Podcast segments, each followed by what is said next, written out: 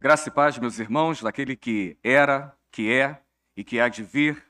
A palavra do Senhor nos diz que o nosso Senhor Jesus Cristo é o mesmo ontem, hoje e eternamente. Louvado e bendito seja o nome do nosso Deus. Mais uma vez temos a alegria de estar com os irmãos agora à noite, nesse culto vespertino. Já fui altamente abençoado, meus irmãos, por essa liturgia tão bem elaborada, tão cuidadosa, pelo enlevo musical que tivemos aqui com os nossos irmãos. Mas é chegado o momento dessa comunicação de via dupla. É o momento de agora nós nos atentarmos àquilo que o Senhor há de falar conosco através da sua santa palavra. E eu quero convidar os irmãos nessa hora que abram as suas Bíblias no Evangelho de Marcos, no capítulo 2. Faremos a leitura do versículo de número 1 até o versículo de número 12. Evangelho de Marcos, capítulo 2, dos versos 1 até o versículo de número 12. Mesmo se tratando dos evangelhos, os irmãos podem permanecer assentados e a nossa reverência ao Senhor será numa leitura atenta daquilo que Deus assim nos revela através da sua santa palavra. Marcos capítulo 2, a partir do versículo de número 1, todos encontraram? Diz assim a palavra do Senhor. Dias depois entrou Jesus de novo em Cafarnaum. E logo correu que ele estava em casa. Muitos afluíram para ali, tantos que nem mesmo junto à porta eles achavam lugar. E anunciava-lhes a palavra. Alguns foram ter com eles, conduzindo um paralítico, levado por quatro homens. E não podendo aproximar-se dele por causa da multidão, descobriram o eirado no ponto correspondente ao que ele estava. E fazendo uma abertura, baixaram o leito em que jazia o doente. Vendo-lhes a fé, Jesus disse ao paralítico: Filho, os teus pecados estão perdoados. Mas alguns dos escribas estavam assentados ali e arrazoavam em seu coração: Por que fala ele deste modo? Isto é blasfêmia. Quem pode perdoar pecados senão um que é Deus? E Jesus, percebendo logo por seu espírito que eles assim arrazoavam, disse-lhes: Por que arrazoais sobre estas coisas em vosso coração? Qual é mais fácil, dizer ao paralítico: Estão perdoados os teus pecados? Ou dizer: Levanta-te, toma o teu leito e anda, ora, para que saibais que o Filho do Homem tem sobre a terra autoridade para perdoar pecados. Disse ao paralítico: Eu te mando, levanta-te, toma o teu leito e vai para a tua casa. Então ele se levantou e, no mesmo instante, tomando o leito, retirou-se à vista de todos a ponto de se admirarem todos e darem glória, dizendo: Jamais vimos coisa assim. Palavra do Senhor. Queridos irmãos, vamos mais uma vez orar. Senhor Deus e Pai, nós rendemos graças a Ti nesta hora, Senhor Deus. E nesse momento, Pai querido, em que nós nos debruçamos na Tua santa palavra, nós, ó Deus, rogamos ao Senhor que o Senhor venha ao nosso encontro por intermédio do Teu Santo Espírito e fale conosco, ó Deus, aquilo que o Senhor já preparou do teu trono santo. Revela-nos, ó Deus, o teu querer e a tua vontade, porque é o anseio da tua igreja tão somente ouvir a tua voz santa. Em nome de Cristo, ó Pai, submissos à tua palavra, agradecemos ao Senhor hoje e sempre. Amém, ó Deus. Queridos irmãos, eu preciso dizer que Marcos, quando ele escreve esse texto no capítulo 2, ele tem um único propósito de dizer que Jesus Cristo é o verdadeiro Deus. Não porque Jesus Cristo era um grande estadista, um grande pregador de multidões. Não porque também Jesus Cristo era aquele que andava pelas ruas em Cafarnaum, trazendo grandes prodígios e milagres para o povo. Haviam grandes pregadores naquele tempo. Haviam pessoas que tinham essa habilidade de atrair as multidões. Assim como também haviam muitos curandeiros famosos em Cafarnaum.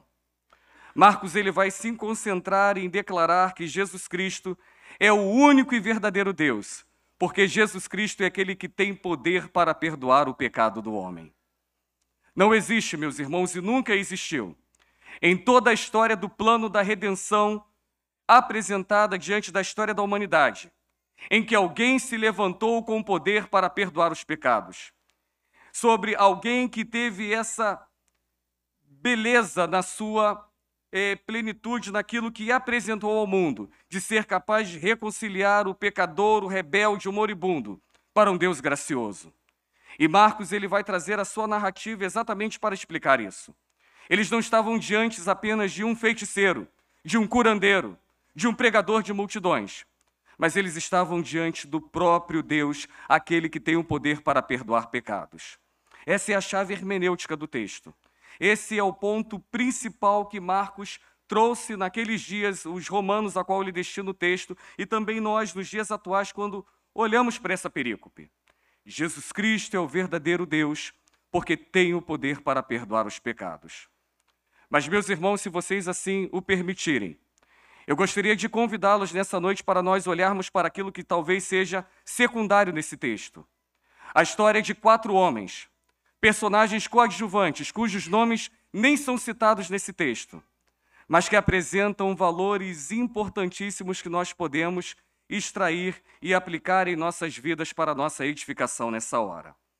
E eu gostaria de, talvez, é, trazer um título para essa mensagem nessa noite para nossa reflexão, para assim pensarmos nesses quatro personagens aqui. Quatro homens e uma missão. É, o texto, ele volta a dizer, apresenta a máxima de Cristo como aquele que tem o poder para perdoar os pecados.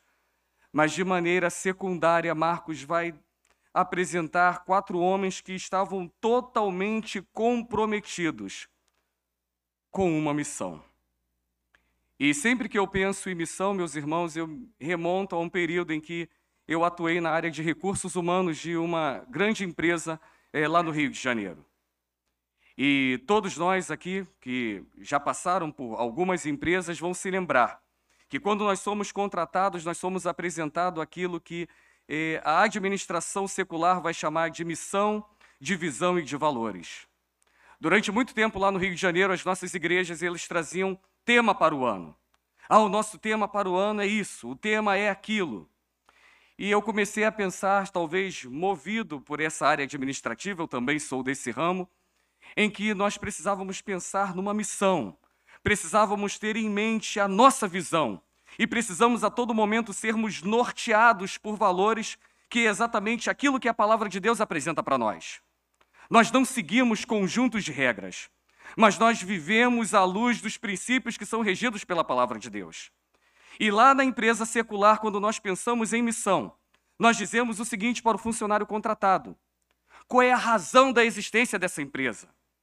Da mesma forma, eu penso que a igreja também precisa pensar desta forma. Qual é a nossa missão? Qual é a missão da Igreja Presbiteriana de Iguaçu? Eu quero dizer, qual é a finalidade dessa igreja? Qual é a razão da existência dessa igreja? Porque ela foi fundada e plantada exatamente neste lugar, meus irmãos. Pensamos, precisamos pensar sobre isso. Talvez quando sejamos norteados em pensar sobre visão, visão é exatamente onde nós queremos chegar, são os nossos objetivos. Qual é a visão dessa igreja? Onde vocês querem chegar nos próximos 5, 10 anos? O que vocês querem alcançar nesta sociedade? De que maneira vocês querem ser lembrados por aqueles que passaram por este lugar? E quais são os valores que vão nortear as nossas vidas e a vida dos irmãos aqui na igreja de Iguaçu para alcançar aquilo que Deus tem colocado em suas mãos?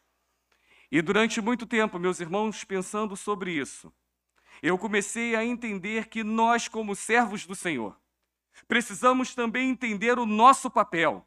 Precisamos compreender e talvez é, estar com, de maneira bem consciente com o nível de comprometimento que nós temos com o Evangelho de Cristo. Não é apenas para a empresa secular. E quando eu estava lá no RH, nós lançávamos à luz dos funcionários a missão, a visão e os valores para o funcionário vestir a camisa da empresa para o funcionário se entregar naquilo que nós entendíamos que era a visão que precisava ser alcançada. Por que, que na igreja tem sido diferente, meus irmãos? Porque em muitos momentos nós olhamos para a igreja e percebemos que cada um está, permita-me a expressão, atirando para um lado. A SAF, em alguns momentos, quer alcançar a santidade. Os homens, em outro momento, querem o, o propósito da evangelização. E eu já tenho dito há mais de 10 anos em algumas igrejas lá no Rio de Janeiro que nós recebemos a visão que é dada pelo Espírito Santo, à luz daquilo que Deus quer realizar através de nós, em nós, para a promoção do evangelho na sociedade.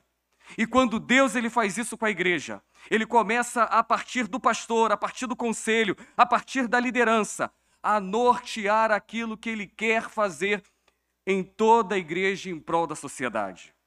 E quando nos apropriamos disso, meus irmãos, essa visão ela precisa ser clara.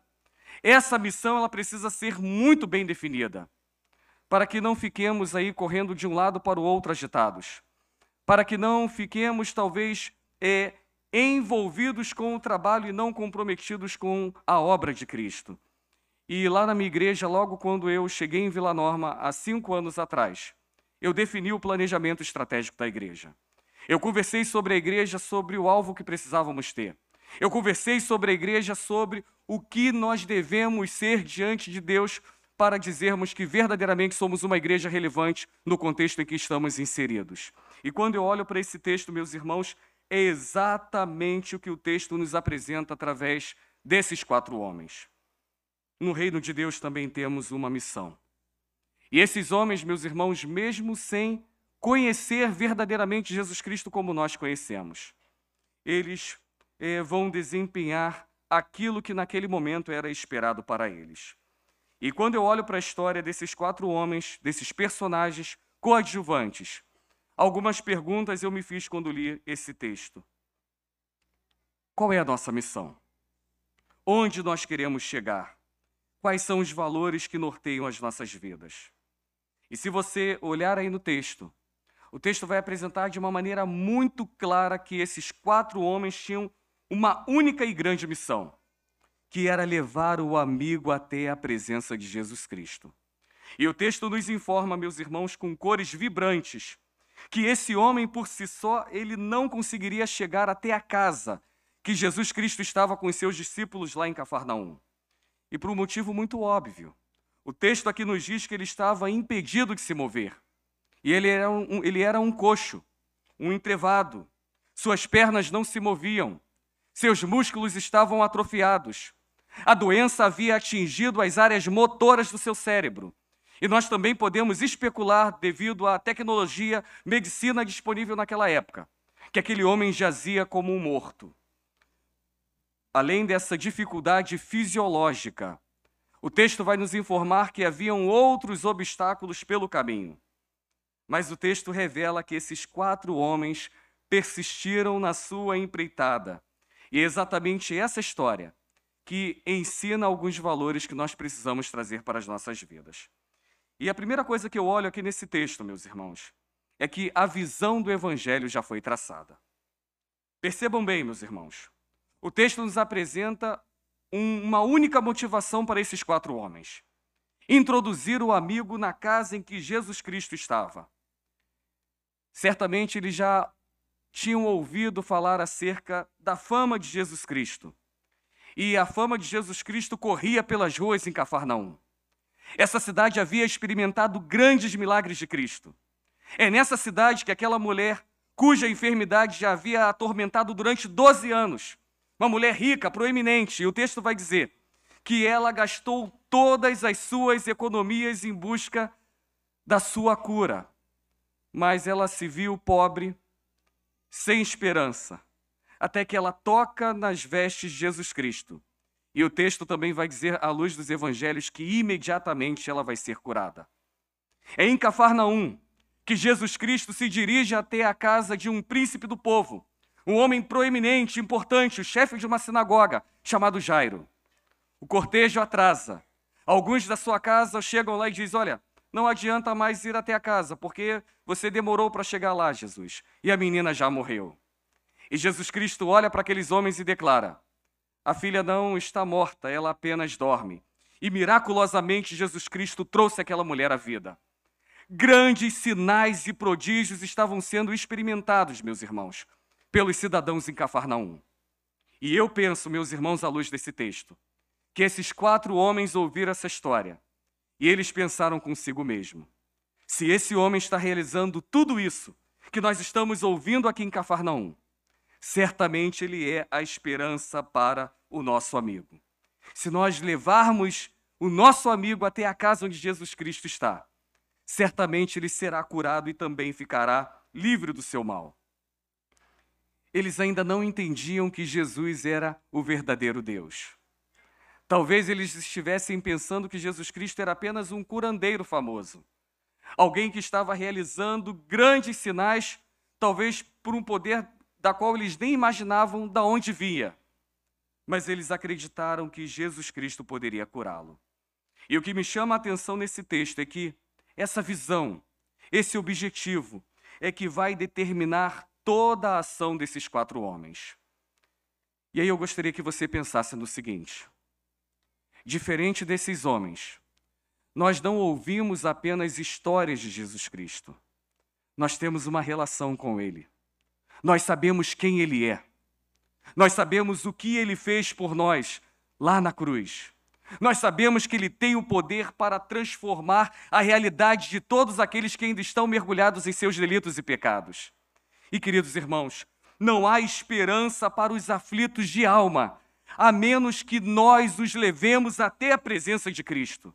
E eu penso o seguinte: a casa em que Jesus Cristo habita hoje é a casa de Deus, é a igreja. E será que nós estamos engajados como esses homens? para conduzir homens, mulheres, jovens, crianças para o lugar onde a palavra de Deus é pregada com intrepidez? Será que nós somos motivados pelo Espírito Santo para incomodar aqueles que já estão fracos na fé, aqueles que já estão com dificuldade para caminhar, para que eles se mantenham firmes na casa de Deus, para experimentarem a cura e os grandes milagres que Deus continua realizando em nossas vidas? Em muitos momentos eu tenho pensado, meus irmãos, que nós estamos baixando a guarda. Nós estamos jogando a toalha. E em muitos momentos estamos afrouxando quando se trata de conduzir as pessoas até a presença de Jesus Cristo.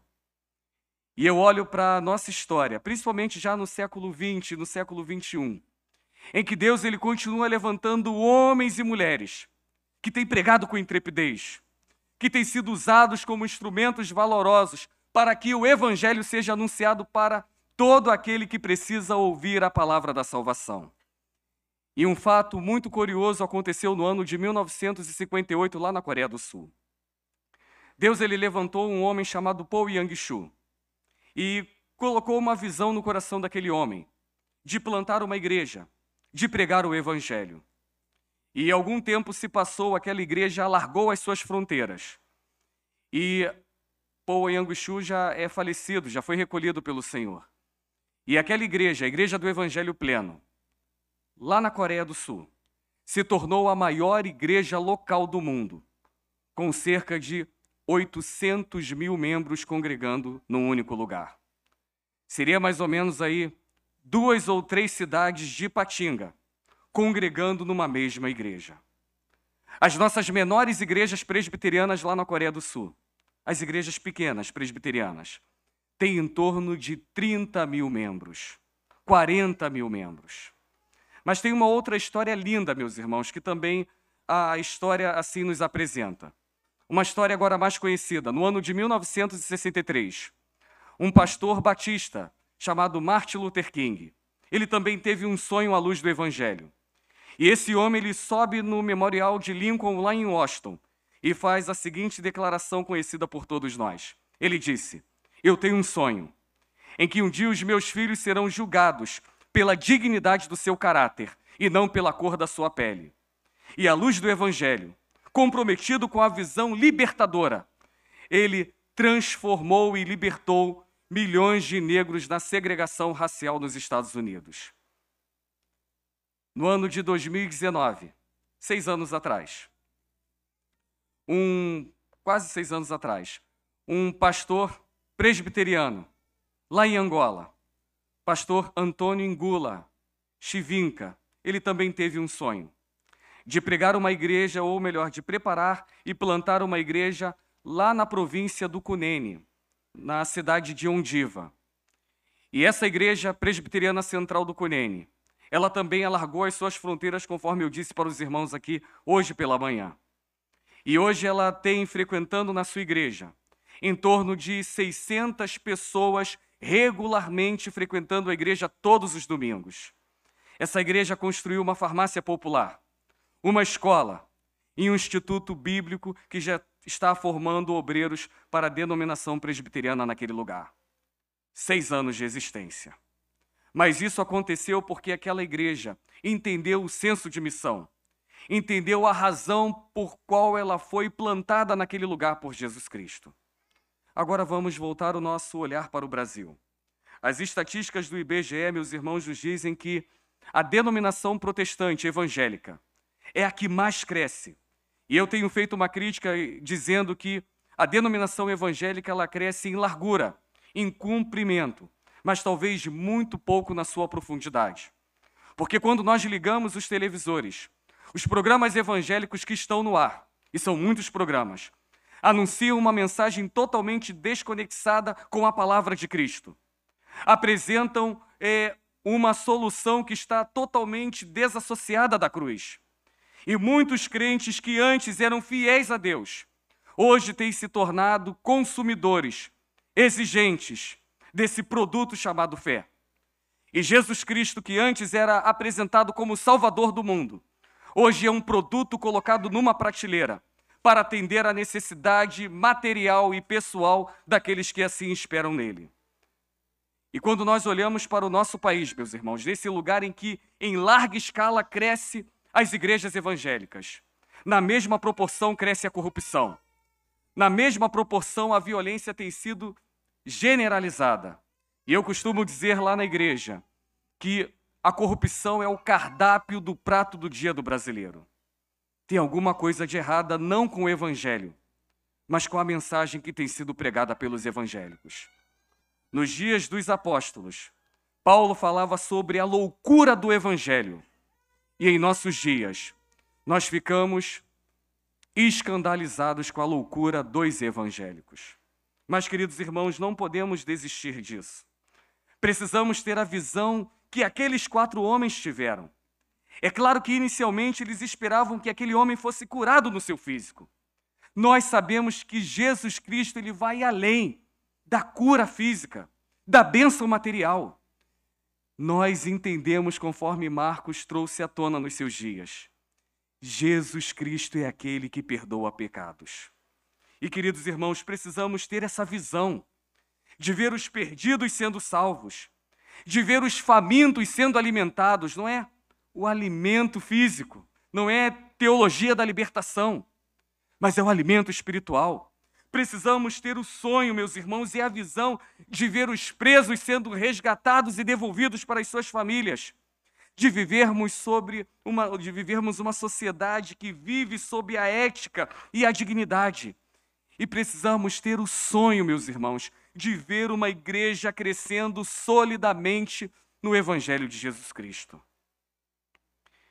Eu tenho pensado que a igreja ela deixou de sonhar com isso já nos já não nos alegramos mais quando uma alma levanta a sua mão para Jesus Cristo. E eu digo lá para os nossos irmãos lá na minha igreja no Rio de Janeiro, que talvez o secularismo ou outras coisas está nos deixando áridos demais, secos demais. Perdemos essa sensibilidade. Perdemos, meus irmãos, esse fervor de anunciar o evangelho a qualquer custo perdemos a alegria de celebrar diante de Cristo quando uma nova vida se derrama dos pés do Salvador. Mas esses quatro homens aqui nesse texto, meus irmãos, em segundo lugar, o texto nos ensina que eles estavam tão engajados com esse compromisso, com essa missão de levar o amigo até Jesus Cristo, até aquela casa onde Cristo estava, que eles cumpriram essa missão independente dos obstáculos. O texto nos diz, meus irmãos, que haviam muitas dificuldades de levar o paralítico até aquela casa, mas eles não desistiram. E eu penso que a primeira dificuldade, certamente, meus irmãos, foi o peso do paralítico. Se nos nossos dias muitos deficientes físicos já enfrentam dificuldade na mobilidade urbana, lá no Rio de Janeiro são muitos problemas que envolvem isso. Não conseguem acessar transporte público, Muitas igrejas não são preparadas com rampa, com acesso, com banheiro para deficientes. Imagina nos dias de Cristo. Ainda que o texto não apresente essa informação, mas eu imagino que aqueles homens tiveram que colocar esse amigo nas costas. Nós sabemos que naqueles tempos eles andavam por longos quilômetros Eu imagino que certamente eles andaram com os seus pés durante um longo caminho para chegar naquela casa. Mas eles não desistiram. E sabe o que, que isso me ensina, e é o que eu quero compartilhar com você? Que nós não podemos desistir de ninguém quando se trata de levá-los a Cristo. E em alguns momentos nós vamos precisar fazer como esses homens. Vamos precisar carregar essas pessoas. Talvez em nossas mentes, em nossos corações, através das nossas orações, mas também precisamos carregá-la se assim for necessário para conduzir a igreja. Quando eu convido alguém para assistir o culto, eu costumo não dar muita opção. Eu já digo o seguinte: olha, tal hora eu vou passar na sua porta. Para que ninguém já me dê desculpa. Olha, eu chego lá e eu olho no culto e, poxa, ele não veio. Ela não compareceu. E é exatamente isso. Precisamos carregar as pessoas para o lugar onde Jesus Cristo está. E às vezes essa pessoa que precisa de Cristo está dentro da nossa casa. Às vezes é um filho que perdeu a perspectiva do Evangelho, que talvez enxerga a graça de Deus de uma maneira embaçada e já não consegue mais forças para caminhar para a igreja. Talvez é o cônjuge que ainda não entendeu aquilo que Deus deseja fazer em sua vida. Mas esse texto nos ensina, meus irmãos, que nós não podemos desistir. Uma outra dificuldade que o texto apresenta aqui é a multidão, meus irmãos. E nós precisamos ficar muito atentos ao relato dos evangelistas. Eu gosto de observar cada relato e em muitos relatos, seja de Marcos escrevendo aos romanos, seja de Lucas escrevendo aos gregos ou de Mateus quando escreve aos judeus. Todos eles vão trazer a seguinte observação quando se refere ao local onde Cristo estava. Eles sempre vão dizer: grande multidão seguia, grande multidão comprimia. E onde Jesus Cristo estava, meus irmãos? As pessoas queriam estar com Ele, queriam tocar nele, queriam ouvir as suas palavras memoráveis e inesquecíveis. E, e Marcos ele diz aqui nesse texto que não foi diferente nessa casa em Cafarnaum quando o burburinho daquilo que Jesus Cristo anunciava, ensinava e fazia começou a correr pela cidade de Cafarnaum, uma grande multidão, milhares de pessoas fluíram para aquele lugar.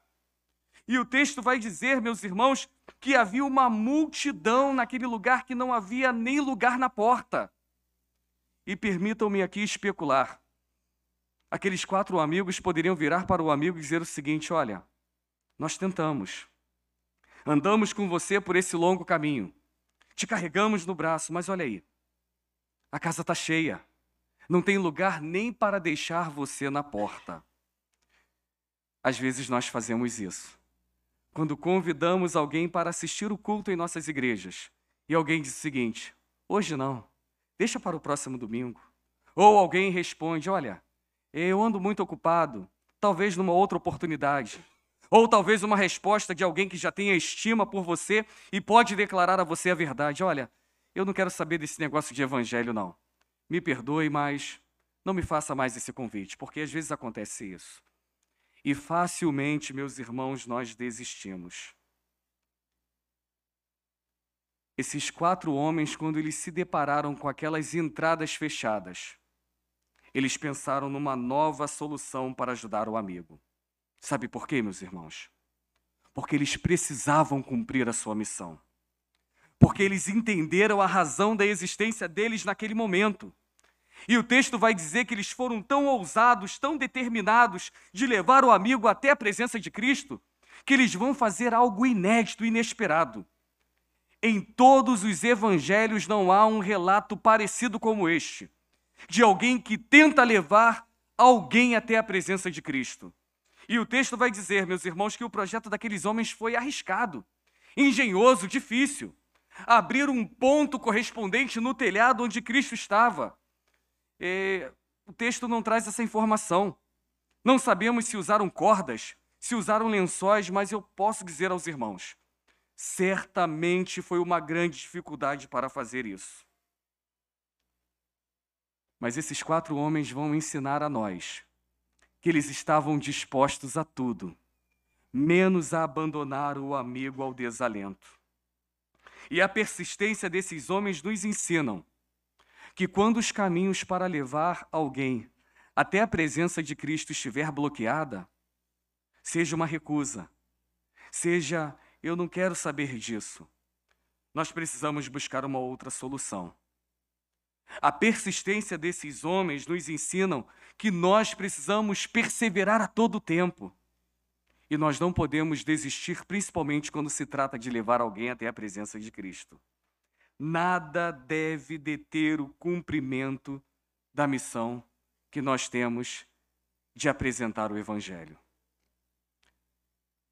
Hoje eu conversava à tarde com nosso irmão presbítero Getro, contando uma experiência de um irmão muito querido no campo. E o nome desse irmão é Reverendo José Dilson. Eu gosto muito de citar as suas histórias. E ele conta lá em Guiné-Bissau, quando no visitando uma aldeia, ele começa a apresentar o evangelho, três muçulmanos se convertem. E é programado o dia para o batismo e a recepção daqueles homens naquela igreja local numa aldeia. E ele relata que coisas assim terríveis começaram a acontecer. Num determinado feito, ele estava no banheiro da sua casa. Em Guiné-Bissau, durante muito tempo, não havia energia elétrica. E esse missionário ele sente algo gelado passando entre as suas pernas. Quando ele pega a lanterna e ilumina para ver o que é. Na altura do seu peito está uma cobra, uma mamba negra, uma das cobras mais venenosas, uma cobra que ao picar um ser humano adulto, em 30 segundos esse ser humano adulto já vem a óbito. E esse missionário ele relata que não sabe como, num momento de pavor, de terror, de luta, ele deu um tapa na cobra e esmagou a cobra com a sua bota. Quando os aldeões chegaram até o local e viram aquela cobra morta, eles ficaram maravilhados pelo cuidado de Deus na vida daquele homem. Ainda um outro relato naquela semana em que esses homens estavam para ser batizados, três muçulmanos a sua esposa Marli dá um grito apavorante dentro de casa. E quando o missionário ele corre para ver o que estava acontecendo, o seu filho, com a idade de um a dois anos, está sentado no quintal, rodeado por escorpiões venenosos. Para nós adultos, a picada é bem dolorosa. Dura aí mais ou menos uma dor de 24 a 48 horas. Mas para uma criança com uma idade de um a dois anos, ela pode vir a óbito em algumas horas. E o missionário contou que aqueles escorpiões ficaram em volta e parecia que a criança estava protegida com um campo de força. Tudo isso, meus irmãos, era para que aquele missionário pudesse desistir da sua empreitada. Mas ele foi até o fim. E aqueles muçulmanos foram batizados para a glória de Deus. Não importa o que aconteça, meus irmãos, Nada pode nos deter no cumprimento da nossa missão, porque quem nos chamou para fazê-la é o Rei da Glória, é o Senhor Jesus Cristo. E por último, aqui, meus irmãos, o texto nos diz que alguns valores foram agregados na vida daqueles quatro homens quando eles cumpriram a missão. Aqueles homens tiveram muita criatividade em abrir aquele buraco no telhado. E eu costumo sempre dizer porque não existe um manual, e não havia para aqueles homens um manual dizendo: olha, se a porta aqui estiver bloqueada, tente isso aqui. Se isso não funcionar, tente essa solução. E não existe manual para apresentar Cristo a alguém, porque o Evangelho é dinâmico, meus irmãos. Em alguns momentos vão se deparar diante de nós alguns problemas, algumas dificuldades que vão requerer de nós novas soluções. Eles tinham um problema novo, a casa estava cheia mas eles encontraram uma solução para buscar o remédio para a cura do amigo. E quando eu olho para isso, isso também traz uma lição para mim. Em alguns momentos nós temos dificuldade, meus irmãos, para quebrar algumas paradigmas, para mudar alguns métodos. Talvez na década de 80, de 90, nós íamos para a rua com um cubo, com um violão, com um pandeiro. E em praça pública nós anunciávamos o Evangelho. Hoje nós já temos outras ferramentas, temos a internet, que com uma velocidade incrível leva a transmissão do culto transmitido aqui para o outro lado do mundo. E nós podemos e precisamos usar todos os recursos para anunciar o reino de Deus. Eu digo muito para os meus adolescentes lá na igreja: Vocês desperdiçam um tempo precioso no TikTok, no Instagram, fazendo dancinhas, dando curtidas em coisas inapropriadas e que não edificam vocês. E poderiam usar esse mesmo recurso para a promoção da glória de Deus. Precisamos mudar os nossos métodos. Precisamos melhorar a nossa abordagem. O evangelho não muda. O querigma, a mensagem vai ser sempre a mesma. Mas agora a nossa abordagem ela pode ser adaptada de acordo com as circunstâncias. E o texto aqui nos diz que o maior valor agregado à vida dos homens foi a fé. Está aí no versículo de número 5. O texto nos diz que a fé do Senhor tocou no coração daqueles homens.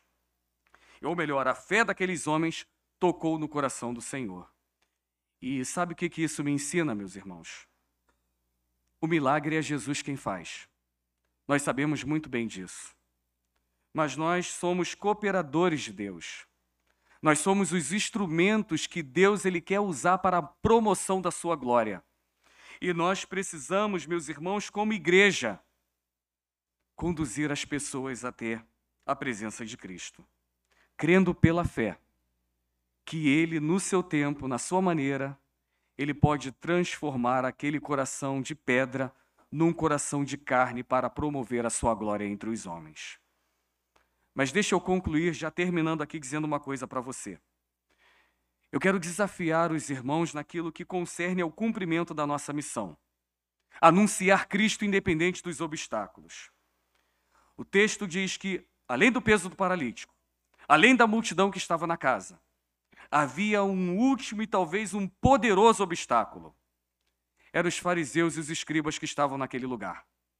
Eu costumo dizer lá na igreja que eles são farejadores de heresias, fiscais da religião, cuidadores da vida alheia.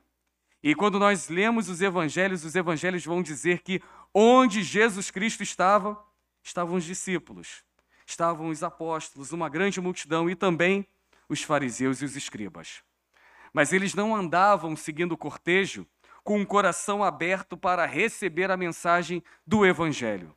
Eles estavam sempre à espreita, de tocaia, tentando pegar Jesus Cristo em alguma contradição para acusá-lo. E quando nós olhamos, meus irmãos, para esse texto, né, olhando para os fariseus e os escribas, às vezes também acontece isso em nossos dias. Em muitos momentos, os obstáculos que impedem uma igreja de crescer, às vezes estão no nosso meio. Pessoas que às vezes estão mais preocupadas em criticar do que ajudar. E sempre eu digo isso lá na igreja. Eu tenho muitos irmãos e irmãs lá no Rio de Janeiro que apresentam muitos problemas, que apontam muitas falhas para a igreja, que reclamam de tudo na obra do Senhor. Mas essas mesmas pessoas não apresentam soluções e não se oferecem para serem usadas para a promoção do Evangelho. Mas deixa eu dizer uma coisa para os irmãos. Não se preocupem com essas pessoas que são juízes né, do mensageiro ao invés de servos da mensagem. Não se preocupem com elas, porque a obra é de Cristo. A igreja pertence ao Senhor. E a palavra de Deus nos diz que quando o evangelho é pregado, e que quando o Espírito Santo atua na igreja, a igreja ela vai crescer, meus irmãos, para a glória de Deus. Nada pode impedir a nossa missão. E o dono da igreja, a saber, Jesus Cristo, o Senhor da glória, aquele que nós servimos com toda a humildade e singeleza de coração, aquele que construiu a história da igreja. A palavra de Deus nos diz que ele já conhece o fim antes do início. E a palavra de Deus nos diz que o fim da igreja é um fim vitorioso, glorioso, porque Jesus Cristo derramou seu sangue para que a igreja de Cristo triunfasse e no tempo determinado por ele entrasse na glória de Deus e nós, todos nós, estaremos adorando a Deus de maneira ininterrupta e para todo sempre. Por isso eu digo lá em Vila Norma, eu digo lá no Rio de Janeiro, não se preocupe com os fariseus dos nossos dias mas se coloque na presença de Cristo. Cumpra o seu papel. Faça a sua parte. Exerce, exercite os dons que Deus deu aos irmãos. Aplique as habilidades que Deus tem dado a vocês, porque a glória de Deus será certamente manifestada entre nós. Esses homens fizeram isso, meus irmãos, mesmo sem conhecer a Cristo. E o resultado, meus irmãos, desse engajamento foi maravilhoso. Porque Cristo, quando ele olhou para aquele homem, ele não curou aquele homem imediatamente, mas ele declarou: Filho, os teus pecados estão perdoados, meus irmãos. E sabe por que, que Jesus Cristo disse isso? Porque o pecado, meus irmãos, é pior do que qualquer enfermidade. O pecado era muito pior do que a paralisia daquele homem. O pecado é pior do que qualquer tipo de doença infecciosa. O pecado é o veneno doce que mata o corpo e a alma e tem o poder de enviar os homens ao inferno. Mas existe um remédio para o pecado. E esse remédio se chama Jesus Cristo, meus irmãos. Por isso vale a pena anunciarmos isso. Por isso vale a pena proclamarmos o Evangelho de Cristo. Por isso vale a pena anunciarmos o Evangelho a tempo e a não tempo, seja momento oportuno ou não oportuno. Porque quando Jesus Cristo entra no coração do pecador, uma grande obra é realizada para a promoção da sua glória. Aqueles quatro homens nem imaginavam isso, meus irmãos. Esperavam apenas a cura física Esperavam apenas que aquele homem pudesse saltar alegremente correndo pelas ruas de Cafarnaum. O texto diz que aquele homem foi curado e voltou a andar. Muitos ficaram maravilhados. Mas aquele homem teve os seus pecados perdoados e pôde, naquele momento, ver a glória de Deus. Talvez, se você, durante algum tempo, tenha orado por alguém na sua casa, alguém nesta igreja que já esteja com dificuldade de caminhar. Eu quero dizer uma coisa para você, palavra de Deus para sua vida. Não desiste dele, não. Não desista dela. Continue orando. Continue anunciando a palavra. Continue pedindo ao Senhor sabedoria para que ele lhe dê novas estratégias para reconduzir essa pessoa até a presença de Jesus Cristo. E mesmo que você já tenha, conforme nós usamos no ditado popular, gastado todo o seu latim, faça como Francisco de Assis, um homem piedoso do seu tempo que declarou o seguinte: pregue o evangelho em todo o tempo. Se possível, utilize palavras. Seja testemunha de Cristo. Exale o bom perfume de Cristo por onde você anda. E quando as pessoas começarem a se relacionar com vocês, e começarem a perceber que há um brilho, algo diferente, eles vão querer saber de onde vem isso. E é exatamente nesse momento que você vai dizer a eles: Vem comigo, que eu vou mostrar para você quem realizou essa obra na minha vida.